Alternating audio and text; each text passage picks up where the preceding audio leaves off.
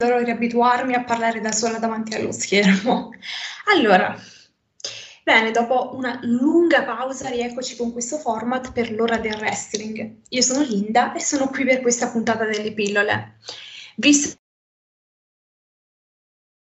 molto tempo, vi richiamo un po' alla mente lo scopo del format. Ogni puntata si incentra su un wrestler di cui analizzeremo curiosità e fatti poco conosciuti. E oggi parleremo di una lottatrice a cui personalmente tengo moltissimo, e cioè Michelle McCool. Allora, perché dico di tenerci molto? Innanzitutto perché mi ha permesso di avvicinarmi al wrestling molto più di quanto facessi in passato. Secondo, perché ho una grande passione per chi, secondo me, per varie circostanze è stato sottovalutato e di Michelle McCool, a mio parere, si parla davvero poco. È vero, sicuramente rispetto a tante altre ragazze che possiamo ammirare sul ring oggi era figlia di un'epoca diversa, non tanto di un'epoca quanto più di un contesto diverso, ecco, e pertanto potremmo dire meno capace sugli aspetti prettamente più tecnici. Io ritengo però che nella situazione in cui si trovava e per le possibilità che le erano concesse, sia riuscita a spiccare davvero tanto e a modo suo a lasciare il segno più di quanto le venga riconosciuto. Purtroppo spesso il suo matrimonio con l'Undertaker tende ad oscurarne la carriera e a farne venire meno i meriti, viene un po' vista come la moglie dell'Undertaker e non è mai riuscita pienamente ad emanciparsi da questa condizione. Quindi, per questa volta almeno, non parleremo del suo matrimonio con il becchino. A mio parere, invece, Michelle, un po' più anonima da face, diciamocelo, è stata un'ottima heel, con un moveset e uno stile che nel complesso, in relazione all'epoca, erano molto interessanti se poi andiamo a vedere meglio i suoi match.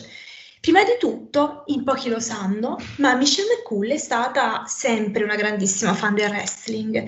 Pare che a sette anni abbia imparato autonomamente ad eseguire la famosissima mossa finale di Ric Flair, la Figure 4. Ha praticato tanti sport nel corso della sua vita, tra questi ci sono la pallacanestro e la pallavolo, è stata anche una personal trainer. Come molte altre wrestler dell'epoca, si pensi a Victoria che aveva iniziato molto prima, a Trish Stratus, aveva preso parte a dei contest di fitness. Nella vita, tuttavia, inizialmente era un insegnante, una professione che porterà anche in gimmick, non subito, però è stato comunque uno dei suoi primi personaggi. Quindi lei era un insegnante fino al 2004, finché non prese parte al Diva Cirque. Ne uscì sconfitta, perdendo contro Chrissy M, come spesso accadde nel mondo del wrestling, questa sconfitta non si rivelerà un fallimento completo, ma un'occasione molto importante per Michelle. Poco dopo, infatti, cominciò a comparire a SmackDown in dei segmenti in cui ricopriva la gimmick di fitness trainer, fino al suo debutto in singolo con Dawn Marie nel marzo del 2005. Prima aveva lottato in un tag team durante il 3 dello stesso mese, il giorno 3 dello stesso mese. E questo episodio segnò un po' l'inizio della carriera vera e propria di Michelle McCool in un mondo che le era sempre interessato, come abbiamo visto. Quindi il suo non fu un arraffare un'occasione, era qualcosa che aveva davvero in progetto da tanto tempo, un sogno nel cassetto. Michelle venne presto mandata in uno dei territori di sviluppo della WWE, un po' come successe anche se ci pensiamo ad un altro dei miei lottatori preferiti, a Drew McIntyre, che arrivò in WWE, fece qualche apparizione e poi fu mandato nei territori di sviluppo per migliorare, per capire un po' come stare in televisione, perché è diverso dal saper fare wrestling e basta. Michelle tornò a SmackDown nel 2006. Questa volta era Hill e aveva una gimmick da insegnante sexy, quella a cui avevamo già accennato, che tuttavia non durò molto e decisamente non le portò il successo. Il periodo di maggiore successo di Michelle viene sicuramente dal pair con Leila, con cui formava le Laycool, un tag team che sarà di grande ispirazione anche nel futuro. Si pensi alle Iconics, che ne erano una riproposizione, se vogliamo, un po' più all'acqua di rose, nel senso, nel senso che comunque ricordiamo Michelle e Leila anche per cose molto controverse, come la rivalità con Mickey James basata sull'aumento di peso di quest'ultima, che veniva definita Piggy James, o, fe- o, la rivalità con Kelly Kelly basata sul fatto che secondo Leila e Michelle Kelly puzzasse. Insomma, non tanto politically correct. Correct. E comunque, dopo questo breve riassunto, passiamo alle curiosità. Prima di tutto vorrei parlare degli iconici ringattari di Michelle, almeno per me iconici perché erano bellissimi e tutt'oggi quelli che usa nelle apparizioni alle Rumble lo sono. Tra l'altro che razza di condizione fisica ha, è bestiale considerando che ha 40 anni. Come chi ha occhio avrà notato, la McCool ha sempre dato una grandissima importanza suo look e ai suoi attire, tutti molto curati e diversi.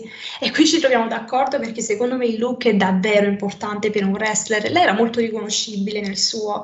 Tutti o quasi gli attire di Michelle hanno una cosa in comune, cioè la presenza di croci. Ma perché queste croci? È un modo per dare un tocco più dark, più cool agli attire? Mm, forse anche questo, però non è proprio il suo caso. Infatti Michelle McCool è una cristiana praticante, tiene moltissimo alla sua fede religiosa e ha voluto portarla in qualche modo con sé sul ring. Per lo stesso motivo la sua mossa finale si chiamava Fate Breaker. Mi fa sorridere che sia praticamente una Styles Clash e che anche AJ Styles sia fortemente cristiano, una bella coincidenza e a proposito vi invito a recuperare anche la pillola su AJ. Comunque, per quanto sia la più iconica, la Fate Breaker non è stata l'unica finisher di Michelle McCool, che, ad- che, ne ha adottate diverse in carriera. Spesso le sue mosse sfruttavano infatti la sua stazza. Attenzione, chiariamo cosa intendo per stazza. Michelle era molto magra, è vero, ma era anche incredibilmente alta rispetto alle altre ragazze. Forse una delle dive e delle donne in WWE più alte di sempre, perché sfiorava il 1,80 m, più o meno credo sarà alta quanto Charlotte.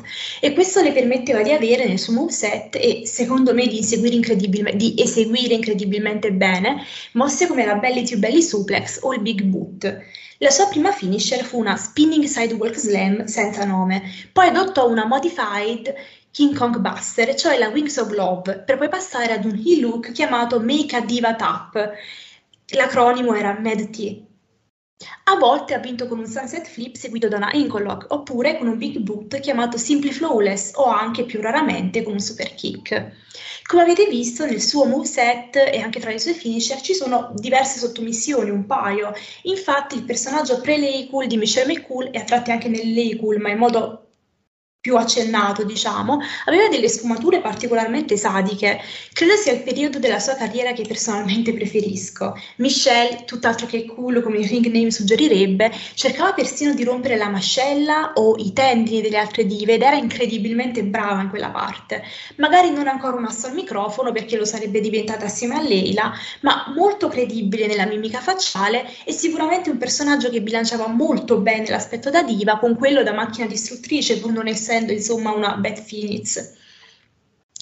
Anche dopo le Cool, Michelle McCool riuscì ad affermarsi come la più grande heel della divisione femminile, o comunque una delle più importanti. Fa un po' sorridere considerando che Ern Anderson una volta le disse che Michelle non avrebbe mai potuto fare la heel a suo parere, non sarebbe mai stata credibile, salvo poi rimangiarsi tutto quanto quando la vide effettivamente all'opera. Però non mi sorprende che avesse quell'opinione, non direi sia stato ingenuo. Effettivamente Michelle sembra una persona molto molto dolce dalle interviste tutto il contrario del suo personaggio da E infatti è davvero sorprendente vedere la differenza, una delle magie del wrestling. Sembra che Michelle fosse una grande workhorse e che fondamentalmente non avesse inimicizia nel backstage, nonostante uno strano episodio con Beth Phoenix. Durante l'esecuzione della sua finisher, Beth non lasciò in tempo le mani di Michelle, impedendole di pararsi il volto e facendola sbattere con il naso a terra. In pratica se lo fratturò. Sembra che Beth non abbia mai chiesto scusa a Michelle per questo episodio, o che almeno non lo abbia fatto subito, portando a delle piccole voci su una loro presunta inimicizia o addirittura su una presunta gelosia da parte di Beth Phoenix nei confronti di Michelle. In ogni caso, eh, Michelle non ha mai parlato male della collega, né tantomeno Beth lo ha fatto, almeno nelle interviste ufficiali. Pertanto la cosa è da archiviare semplicemente come un incidente, qualche cosa che può capitare nel mondo del wrestling, fino a prova contraria. Come dicevamo, Michelle era una workhorse e teneva davvero a fare un ottimo lavoro e a non portarsi, diciamo, solo stipendio e fama a casa. Proprio questo però le creò dei piccoli problemi. Era il 2009 e Michelle fece un match contro un'altra apprezzatissima diva, Melina, durante il pay-per-view Night of the Champions. L'incontro andò davvero bene per gli standard della divisione femminile, del, femminile dell'epoca e le due si presero anche dei notevoli rischi. Dovete sapere che all'epoca le donne non potevano letteralmente prendere bump troppo grossi o anche scambiarsi certi tipi di strike. Lo sappiamo per quanto fosse evidente, grazie a Sasha Banks, che riferì che ad NXT le fu esplicitamente detto in un primo momento di evitare dati tipi di colpi che non erano abbastanza femminili, siccome nessuno voleva vedere, a detta della dirigenza, delle donne farsi veramente male. Insomma, andatelo a dire alle Joshi di qualche generazione prima e non solo. Comunque, a termine dell'incontro, sembra che Milina e Michelle McCool siano state sgridate. Nulla di particolarmente clamoroso, di certo non gli urlarono in faccia, ma furono accolte con sconcerto nello spogliatoio e gli fu detto qualche cosa del tipo e se gli fosse fatte male? Insomma, assurdo, come se il wrestling in sé non fosse minimamente rischioso. È un episodio abbastanza noto, ma che ho voluto richiamare proprio per sottolineare il concetto con cui ho aperto questo video. Richiamando questo episodio, Melina disse che è meglio chiedere perdono piuttosto che il permesso, che fu quello che fecero. Da fan tengo molto alla generazione dei primi anni 2000, per esempio Victoria è la mia wrestler preferita, ma vorrei che ogni tanto anche il periodo Divas venisse rivalutato e visto un po' spogliandolo dal pregiudizio e da un booking e una preparazione che spesso non, erano, non aiutavano le performer e neanche quelle che volevano dare qualche cosa in più non solo alla divisione ma anche all'intera compagnia. Apprezzo molto la diva Sera nonostante tutti i suoi problemi, è stata la prima che mi abbia avvicinato al wrestling. Molte performer, nonostante tutto, sfruttavano al massimo le proprie possibilità e riuscivano ad essere creative e facevano cose che, viste con un occhio un po' più attento, in quel contesto funzionavano molto ed erano anche gradevoli. Quindi, per favore, date una chance alle divas e non vedetele solo come figlie di un periodo fortunatamente superato. Passiamo ad un'ultima curiosità, che riguarda invece la theme song di Michelle, la più famosa, Not Enough For Me, in realtà riciclata da Tori Wilson, che la usò per davvero poco tempo. Molto calzante per il personaggio di Michelle per giunta, più che per Tori, e Michelle l'ha condivisa a lungo con la sua partner Leila L, che l'ha usata anche una volta tornata in singolo. E con questo chiudo la pillola su Michelle. Spero in qualche modo di averle reso giustizia il più possibile e di aver un poco sottolineato i suoi meriti nella divisione dell'epoca. Ciò ovviamente non è possibile in pochi minuti di video, certo, ma spero di spingere quante più persone a documentarsi e a darle una chance. Ci vediamo alla prossima. Non so quando, ma continuerò con questo format, università permettendo. A presto!